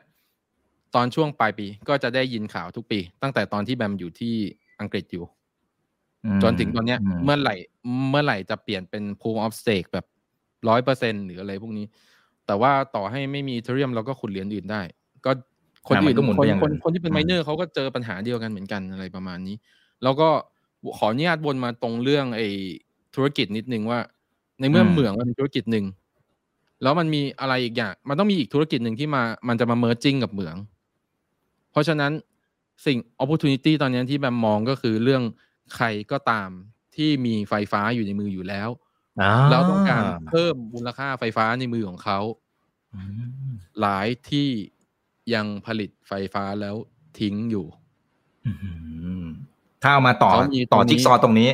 อืม อ่า ผมผม ผมให้คีย์เวิร์ดง่าย ๆ แค่นี้เลย เพราะว่า อันอื่นผมพูดไม่ได้ เพราะมันยังอยู่ในเรื่องเรียกว่าในเรื่อง agreement อะไรพวกนี้อยู่ แต่ว่าเขาก็มันถือว่าเป็นการร่วมมือกันที่ดี เพราะว่าคุณมีไฟถูก เรามีโน้ตฮาวเรามี system เรามี operation เรา matching up กันได้ เราก็ operate แค่นั้นเอง เพราะว่าสุดท้ายแล้วอะไอ ROI อะนอกจากนอกจากจะดูว่า ไอการ์ดจอที่คุณซื้อมาราคาถูกหรือเปล่าเนี่ย คุณยังต้องดูด้วยว่าค่าไฟคุณถูกหรือเปล่า มันได้คืนทุนเร็วอ่าจะได้คืนทุนเร็วนะฮะเออแต่ว่าไอ้ไอ้ที่พี่แบมบอกว่าเมื่อกี้ที่ที่จีนเขาแบนเนี่ยมันแบนเพื่อเก็บของ แต่ว่าเอาเข้าจริงมันมันก็มีหลายตัวที่ที่เป็นดัชนีชี้วัดว่ามันมีการชิฟจริง ๆ หรือเปล่าหรือตัวเลขนี้มันมันเขาเรียกอะไรมันไม่ใช่ตัวเลขจริงเหรอฮะ เช่นอย่างอันเนี้ยเหมือนกับว่าเขาไปเก็บตัวเลขครับว่ามันมีการไปขุดที่ไหนยังไง ปรากฏว่าของจีนเนี่ย ลดลงมาเยอะมาก แล้วก็ไปเพิ่มที่อื่นแทนอะพวกอเมริกา แล้วก็อะไรประเทศเล็กๆเนี่ยมีรัสเซียเพิ่มขึ้นมาหน่อยคาซัคสถานเพิ่มขึ้นมาหน่อยนะครับ แล้วก็แล้วก็อีกอีกนัยยะหนึ่งก่อนหน้านี้มันจะมีช่วงที่ hash rate มันลงไปพอสมควรเนี่ยตอนช่วงที่มันมีข่าว อย่างนี้คือยังไงฮะคือมันแค่ตกใจเหรอหรือ หรือตัวเลขพวกนี้มันมันไม่เป็นทางการแต่ว่าในชีวิตความจริงมันยังมีคนทำใต้ดินอย่างนี้เหรอฮะหรือยังไงฮะคืออย่างนี้ครับ เอาจากอธิบายก่อนเลยกัน เดี๋ยวเราเข้าใจเนเจอร์ คนจีนนิดนึงตามมุมมองของแบมเขาเป็นพ่อค้า เพราะฉะนั้นเขาไม่ค่อยย้ายที่หรอกเขาถ้าเขาโดนแบนแฮชเลดล่วงจริง เขาตกใจข่าวเขาชัดดาวแท่น โอเค มันเกิดขึ้นได้ แต่การที่มันบอกว่าแฮชเรทมันย้ายไปอยู่ประเทศอื่นอะไรพวกนี้หนึ่งใช่เราไม่รู้ว่าเขาเมคขึ้นมาหรือเปล่า แต่สองถ้าจีนจะไม่ขุด เขาก็ขายเครื่องไปให้คนอื่นขุด แล้วเขาเป็นหัวพ่อค้าเขาไม่ยอมขายขาดทุนหรอก แล้วพอเรื่องมันเงียบไปพ่อค้าจีน หรือว่าคนผลิตจีนเขาก็แค่เอาเอซิกตัวใหม่ออกมาขุดต่อเขาก็ได้ของใหม่ใช้ด้วย ผมถึงบอกว่ามันเกี่ยวกับมันมัน ถ้าสมมติมองแล้วมันค่อนข้างหลายเด้งกับกับกับสิ่งที่จีนเขาลงทำทำลงไปในแบบในเวเนี้ยนะ แต่แบบมองแบบแบบมองว่าเขาก็ขายของเขาดีไม่ดี ต้นทุนเขาต่ำกว่าตอนที่เขาขายของมือสองต่อให้ คนที่ไปขุดหรือไมเนอร์ประเทศอื่นด้วยซ้ำเพราะเอเซกที่เข้ามาในไทยส่วนใหญ่ ถ้าจะพูดจริง ๆ มันก็มือสองอืมมือสองมือหนึ่งก็มีมือหนึ่งก็มี แต่มือสองก็เยอะมือสองก็เยอะ ครับ เข้าใจครับ เอ่อทีนี้ผมผมขออีกนิดนึงนะครับพี่วันเอ่อพอดีพอดีเห็นตัวนี้ อันนี้มันเป็นตัวเลขคาดการณ์นะครับ ของบริษัทหนึ่งแล้วกันของของที่อเมริกา เป็นบริษัทยักษ์ใหญ่มากๆนะครับ คือ เขาคาดการณ์จริง ๆ ปี 2021 22เนี่ยเขาเขาขุดได้เยอะมากครับพี่แบมนะแล้วก็รายได้เนี่ยโตมาเริ่มเพิ่มเลยนะครับอ่าแล้ว 23เนี่ยปรากฏว่าขุดได้น้อยลง 24 ตัวเลขคาดการณ์นะอันนี้คาดการณ์มันน้อยลงเอ่อมันมีอะไรที่อธิบายได้ มันใช่ตัว having อะไรพวกนั้นหรือเปล่า หรือทำไมแล้วแล้วมันเป็นอย่างนี้สองสามบริษัทที่เขาคาดการไปอย่างเงี้ยแล้วอย่างนี้มันจะมีผลกระทบต่อไอ้บริษัทที่เขาเป่าประกาศว่าเนี่ยกำลังทำ ไม่อยากใช้ story เลยกำลังกำลังกำลังทำธุรกิจนี้อยู่เนี่ยณตอนนี้มัน enjoy ได้โอเค เราบอกว่าสามปีเรา mark เอาไว้แล้วเดี๋ยวว่ากันอีกทีหนึ่งว่าเขายังอยู่รอดหรือเปล่า แต่นักขุดระดับโลกเขาเขามองว่ามันจะลดลงเนี่ย เอางี้ดีกว่าที่เขาบอกว่าเขาได้น้อยลงอะกว่ามันจะอีกเราเรามองไว้ที่อีกสองอีกประมาณสองปีใช่ไหมกว่ามันจะ halving อีกรอบหนึ่งสองปีเนาะอีกสองปีกว่าจะ halving เพราะฉะนั้นขุดได้น้อยลงเขาอาจจะพิจารณาจากที่ว่า ถ้าอัตราการเพิ่มของ Network Hash Rate มันเพิ่มไปขนาดนี้เท่ากับว่าคนมันแย่งกันมากขึ้น แล้วเขามองว่าราคามันยังคงราคาขนาดนี้อยู่ เพราะฉะนั้นผลตอบแทนเขาก็จะได้น้อยลงไง แต่ว่าพอไปถึงจุดที่มัน halving อะ ในเมื่อ halving คือรางวัลต่อบล็อกมันเหลือครึ่งหนึ่ง เพราะฉะนั้นตามตามเรียกว่าตามจิตวิทยาแล้วราคามันควรจะเด้งขึ้นเป็นสองเท่าถูกปะ่ะแต่ว่ารอบเนี้ย halving รอบหน้าที่จะอะอ่า halving ที่รอบหน้าที่ถึงเนี้ยมันเด้งไม่ถึงสองเท่า เพราะว่า existing BTC มันมีอยู่ในตลาดแล้ว มันคิดเป็นกี่เปอร์เซ็นต์ของเรียกว่าของของ total supply ทั้งหมดของ BTC ที่ปล่อยออกมาแล้วเขาก็ไป weighting กัน แล้วเขาก็มองว่า เดี๋ยวเขาก็ไปเขาก็จะมีตัวเลขขึ้นมาอีกตัวเลขหนึ่งว่า ราคามันควรจะไปแค่เท่าไหร่หลัง halving นี้ประมาณนั้นเองครับผม อ่า ครับครับ เอ่ออย่างนี้อย่างนี้ไอตัวที่มันจะมีผลจริง ๆ อันนี้เผื่อจะได้เป็นไกด์ไลน์ให้กับเพื่อนๆนักลงทุนทั้งในทางฝั่งของคนที่อยากจะขุดเหมืองนะครับ แล้วก็คนที่ลงทุนในตลาดหุ้นด้วยนะครับตัวที่มันจะมีผลต่อผลประกอบการในอนาคตเนี่ยนะฮะของของธุรกิจขุดเหมืองเนี่ยมันมีประเด็นไหนบ้าง อันนี้จะได้สรุปเมื่อกี้มันจริงๆเราคุยกันหลายประเด็นทั้งในมุมของตัว hash rate อันนี้ก็มีผลราคาในกระดานก็มีผลถูกไหมฮะ อ่ามันมันมีประเด็นไหนอีกที่ที่เผื่อเอามาร์กเอาไว้ว่าเฮ้ยถ้ามันเกิดไอ้สิ่งเหล่านี้เนี่ยเฮ้ยคุณต้องระวังละหรือเกิดสิ่งเหล่านี้เฮ้ยผลประกอบการพวกนี้มันมาแน่ๆมันมีเรื่องไหนอีกที่ควรจะจดเอาไว้ฮะพี่แบมก็อีกเรื่องหนึ่งก็คือเรื่องอย่างที่บอกว่า network difficulty ซึ่งมันเป็นผลมาจาก เป็นผลมาจาก hash rate total hash rate ที่เพิ่มขึ้นใช่ไหมครับโอเคคราวนี้ถ้าสมมุติค่า network diff เพิ่มขึ้น ราคาถ้าราคามันไม่ไปด้วยอะ เท่ากับว่าผลประกอบการก็น้อยลง เพราะถ้ามันขุดยากขึ้นราคามันควรจะเพิ่มสูงขึ้นใช่ไหมครับ คือทุกอย่างจากที่เราพูดมามันเป็นเหมือนพีระมิดที่มันสัมพันธ์กันหมดทุกมุม เพราะฉะนั้นเราคิดเราคิดต่อให้เราคิดมุมไหนได้ก็ตามมันไม่มีมุมไหนผิดไม่มีมุมไหนถูกเลย เพราะสุดท้ายแล้วมันก็อยู่ที่มันย้อนกลับมาที่จิตวิทยามันว่ากูจะกดซื้อหรือกดขายนะตอนนั้นเออแต่ว่าทุนเท่าไหร่ ทุนเท่าไหร่คือสิ่งที่ยั่งยืนก็คือ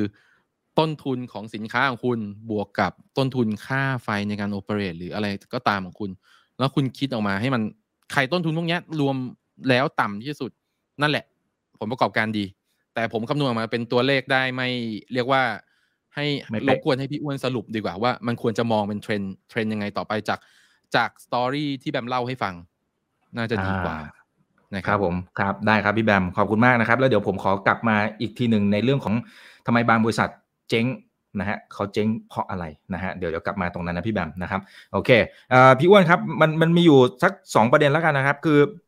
ก่อนหน้านี้พี่แบมก็ให้ไกด์ไลน์ว่าเออถ้าได้ผลตอบแทนสักเดือนละมากกว่าสักสามเปอร์เซ็นเนี่ยมันมันหรือถ้าเทียบดูเนี่ยเออมันก็ก็น่าจะเข้าเขาว่าเป็นบริษัทที่โอเคนะครับเออแต่ว่าทีนี้ถ้าสมมติเราไปดูบริษัทจดทะเบียนหลายหลายๆตัวเนี่ยเขาทำธุรกิจหลายอย่าง เวลาที่เขาประกาศผลประกอบการออกมาบางทีมันไม่ได้มีไส้ในตรงนั้นเท่าไหร่อะครับ ผมไม่รู้ว่าอะคือมันอาจจะยังโต เพราะเขาก็แค่ขยายการ์ดจอหรืออะไรก็ตามอะเพราะฉะนั้นถ้าเราไปดูตัวเลขบรรทัดสุดท้ายมันก็เฮ้ยมันก็โตอะมันโตร้อยเปอร์เซ็นต์โตสองร้อยเปอร์เซ็นต์แต่เรา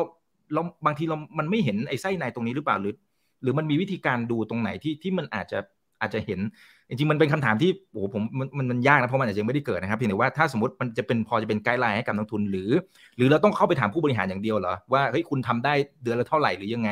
มันถึงจะเห็นตัวเลขตรงนั้น หรือมีข้อสังเกตยังไง แล้วก็เรื่องของ valuation ด้วยครับผม ครับผมเอ่อคือจริง ๆ แล้วเนี่ยถ้าเกิดว่าเป็นธุรกิจที่ไม่ได้เกี่ยวต่อให้เกี่ยวและไม่เกี่ยวเนี่ยด้วยความที่อันนี้มันเป็นของใหม่นะครับแล้วถ้าเกิดว่านักลงทุนไปลงทุนบนบนของใหม่เนี่ยผมอยากให้ประเมินมูลค่าแบบ sum of the part นะครับก็คือแยก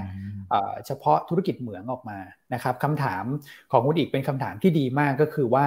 แล้วเราจะรู้ได้ยังไงนะว่าธุรกิจเหมืองตอนนี้ ของเขาเนี่ยมีกำไรเท่าไหร่นะครับ อย่างบางบริษัทเขาก็จะมีแจ้งในตัวของรายงานตัวของงบการเงินก็คือ MD&A ใช่ครับ MD&A ก็มีหมายเหตุประกอบงบก็จะมีบอกเหมือนกันนะครับว่าเขาทำธุรกิจขุดเนี่ยนะแล้วได้ทั้งหมดกี่เหรียญมูลค่าที่เขาบันทึกในงบเนี่ยเป็นเท่าไหร่นะครับแต่ว่าในส่วนที่ขายเนี่ยมันจะไม่ได้เห็นนะครับบางทีเนี่ยเราต้องโทรไปสอบถามเขาแหละนะว่า กำไรที่เราเห็นเนี่ยร้อยสองร้อยล้านเนี่ยมันเป็นกำไรจากการขุดและขายออกไปจริง ๆ สักเท่าไหร่นะครับแล้วเราถึงจะประเมินภาพตรงนั้นออกว่าณตอนนี้เนี่ยเขามีเครื่องอยู่เท่านี้นะครับได้กำไรเท่านี้นะครับแล้วมันเต็มศักยภาพของเครื่องที่เขาทำหรือยังนะครับถ้าเกิดเขาบอกว่าเอ๊ะมันเพิ่งเข้ามาในช่วงครึ่งไตรมาสเราก็ต้องคิดแบบ แค่ครึ่งไตรมาสอย่างเงี้ยนะครับแล้วก็มาดูแผนปีหน้านะครับถ้าเกิดว่ามันเป็นไปตามนี้ แล้วแผนปีหน้าจะลงทุนอีกพันเครื่อง 5,000 เครื่องนะครับกำไรมันควรจะเป็นเท่าไหร่ลองเทียบปัญญาตยางคร่าวๆนะครับคราวนี้ประเด็นก็คือว่าเราควรจะใช้ PE กันกันกี่เท่าดีนะครับก็ไปดูในหลายบริษัทนะครับที่ที่ทำเกี่ยวกับเรื่องของการเกี่ยวข้องกับพวก digital asset พวกนี้นะครับก็ ผมว่ามันมันมันโดยภาพรวมเลยองค์รวมของ digital transformation นะครับก็จะเทรดกันอยู่ประมาณสักมันวาเลตี้มากเลย 30 50 80นะครับสมมุติเราเรามองแบบ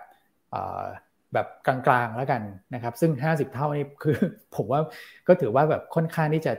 สูงมากนะนะครับ แต่ถ้าเกิดว่ามองแบบสมเหตุสมผลเนี่ยนะครับ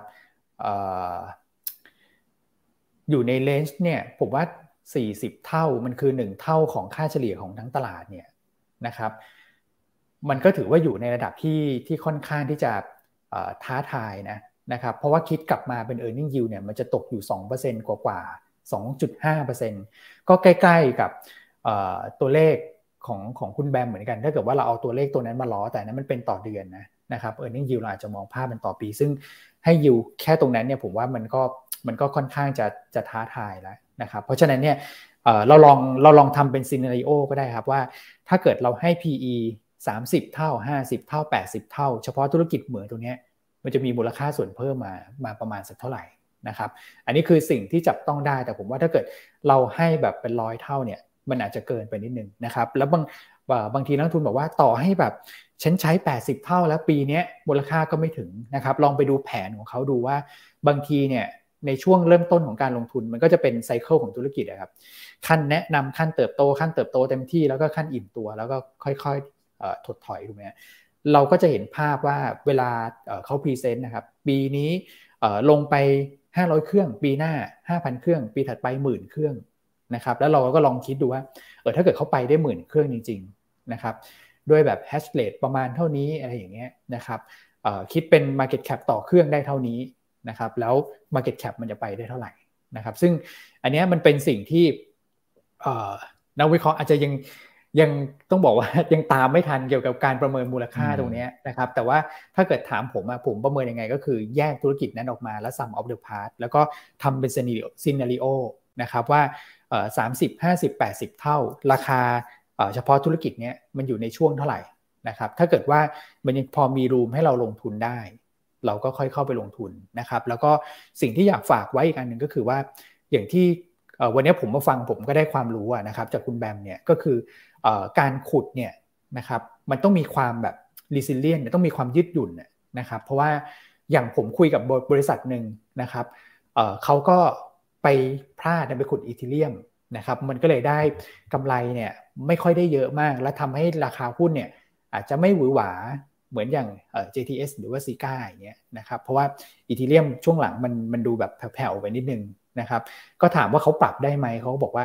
เออมันมันปรับมันมันมันไม่ได้ทันทีขนาดนั้น อันนี้ก็เป็นอีกประเด็นหนึ่งเหมือนกัน นอกเหนือจากเรื่องแบบค่า maintenance ค่าอะไรพวกนี้คือ ความยืดหยุ่นในการในการปรับไปขุดนู่นขุดนี่อะไรอย่างเงี้ยซึ่งผมก็ยังยังตามไม่ทันนะแต่ถ้าเกิดว่าเออมันมันเหมือนกับ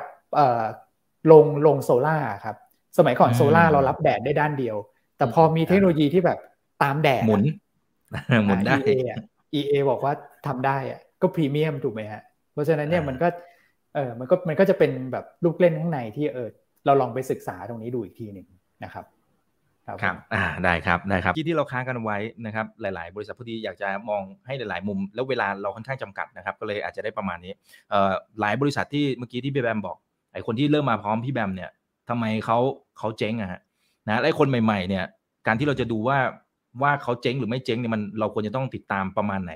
ว่าเฮ้ยถึงจุดนี้เฮ้ยมันทำแม่งทำแม่งละมันเริ่มมีกลิ่นอะไรที่ที่เราต้องระวังละมันมีมันมีสัญญาณอะไรที่มันอาจจะออกมาก่อนได้ไหมฮะ อืม โอเค สั้นๆง่ายๆอันนี้กล่าวถึงบริษัทต่างประเทศที่เขาเรียกว่าทุกคนคงเคยได้ยินคำว่า cloud mining มาบ้าง ที่เหมือนเราไปซื้อ contract ไปซื้อสัญญา ไปซื้อสัญญาออนไลน์เขาว่าเราจะได้แรงขุดเท่านี้ นะครับ แล้วเสร็จแล้วเขาก็ terminate contact ของเรา ด้วยเหตุผลง่าย ๆ แค่ว่ามันขุดไม่คุ้มค่าไฟแล้ว ซึ่งมันไม่มีอะไรพูฟเราได้เลย เขาเจ๊งจริงหรือเปล่า อันนี้จริง ๆ เราก็ไม่รู้ แล้วอย่าลืมนะว่าเครื่องขุดเครื่องหนึ่งอะคุณจะบอกว่าเครื่องขุดเครื่องนี้มีแรงอยู่สิบหน่วยเป๊ะเลยอะ มันไม่ใช่ เครื่องขุดแต่ละเครื่องอะ แรงมันยังแกว่งเลย แล้วคุณเอาหน่วยที่เป็นแรงของคุณอะ ไปขายให้เขาเป็นหน่วยแรงได้ยังไง โมเดลของผมเลยบอกไง คุณเอาการ์ดจอของคุณมาเป็นหน่วยหน่วยอะที่มันเป็น physical asset มา แล้วผมเอามาขุดให้คุณได้เท่าไหร่ก็คือเท่านั้นจริง ๆ เพราะแรง hashrate ของแต่ละ unit ของแต่ละใบมันแกว่งแล้วไอ้ hashrate ที่เขามาขายอะเขามาขายเป็นแชร์ลูกโซ่หรือเปล่าก็ไม่รู้ ว่าเขามีอยู่จริงแค่เครื่องเดียว แรงเท่ากับสิบแต่เขาขายไปแล้วยี่สิบเขาขายยี่สิบแรง เหมือนขายเหมือนขาย serial number ซ้ำให้ลูกค้า ใช่ไหมมันก็กึ่งแชร์ลูกโซ่ แล้วเขาก็อาศัยแบบอาจจะอาศัยจังหวะผสมโรง เอ้ยตอนนี้ราคาตอนช่วง 2018 ราคา Ethereum ลงปิดหนีแม่งเลยหนีทั้งเหมืองแล้วหอบเงินเราหนีแล้วกัน อันเนี้ยคือสิ่งสิ่งที่มันเป็นเรียกว่าเป็น scammer แล้วกัน แต่ว่าคราวนี้ถ้าสมมติจะถามว่าอะไรที่มันที่มันเชื่อถือที่มันเชื่อถือได้จริง ในการที่เราจะลงเงินอะไรไป ผมไม่เชื่อนะ ผมไม่เชื่อว่า คุณจะไม่เข้าไปศึกษามันสักนิด คุณก็ต้องดูหน่อยว่าเขาใช้อะไรขุดลองไปหาเว็บคำนวณดูก็ได้ว่าไอ้เครื่องนี้จริงๆแล้วต่อหน่วย ตอนนี้วันนี้มันขุดได้วันละกี่เหรียญกี่เหรียญหักค่าไฟกี่เหรียญคุณก่อค่าไฟเข้าไป เดี๋ยวมันก็ออกมาเองว่าเครื่องนี้วันหนึ่งมันทำเงินให้คุณได้เท่าไหร่ แล้วคุณก็มาเอาไปมา multiply แล้วก็ summation เอาว่าเขามีกี่เขามีรุ่นนี้กี่อัน แล้วก็มีกี่ซีรีส์คุณก็จับซัมเองมันก็เป็นผลประกอบการทั้งหมดที่เขาควรจะได้ อะไรประมาณนั้นเขาบอกเขาจะหักอะไรหักค่าโอเปอร์นู่นนี่นั่นค่าเทคสริกว่าบางทีไฟดับทีทั้งเหมืองปึ้งปังนานเท่าไหร่เขาก็ถ้าเขาจะทำให้มัน transparency เขาก็ทำได้ เขาก็ทำรายงานมา ว่าเราหักตรงนี้อีกสองเปอร์เซ็นไว้นะ เพื่อว่าเอาไว้แบบค่าเราเทคเอาไว้เลยถ้าสมมุติเขาทำยิ่งทำให้มันเคลียร์ได้มากเท่าไหร่คนก็จะยิ่งสนใจเขามากที่นั้น แต่สุดท้ายมันอยู่ที่ physical things ว่า ว่าเขาอะสามารถ declare เราเห็นได้ชัดขนาดว่า ไอ้ single unit ของเขามัน provide มาเท่านี้จริงหรือเปล่า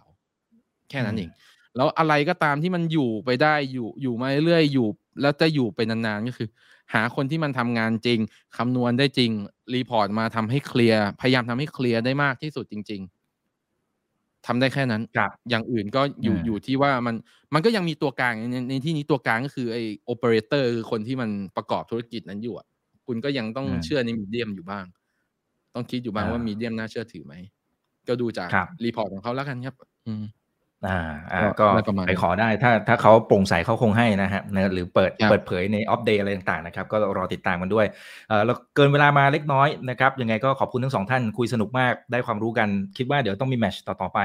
นะครับเพราะว่าเดี๋ยว story มันคงมาเรื่อยๆนะครับขอบคุณมากครับขอบคุณทั้งสองท่านนะครับท่านไหนที่เข้ามาแล้วฝากกดแชร์ไว้นะจริงๆ มันยังมีอีกหลายประเด็นที่แตกไปได้อีกนะครับเดี๋ยวกลับมาคุยเป็นซีรีส์ถัดไปนะครับ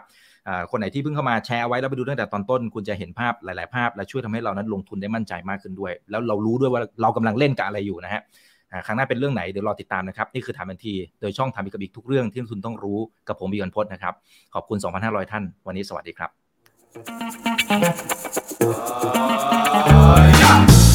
ถ้าชื่นชอบคอนเทนต์แบบนี้อย่าลืมกดติดตามช่องทางอื่นๆด้วยนะครับ ไม่ว่าจะเป็น Facebook, YouTube, Line Official, Instagram และ Twitter จะได้ไม่พลาดการวิเคราะห์และมุมมองเศรษฐกิจ และการลงทุนดีๆ แบบนี้ครับ อย่าลืมนะครับว่าเริ่มต้นวันนี้ดีที่สุด ขอให้ทุกท่านโชคดี และมีอิสรภาพในการใช้ชีวิต ผม อีกบรรพฒนาเพิ่มสุขครับ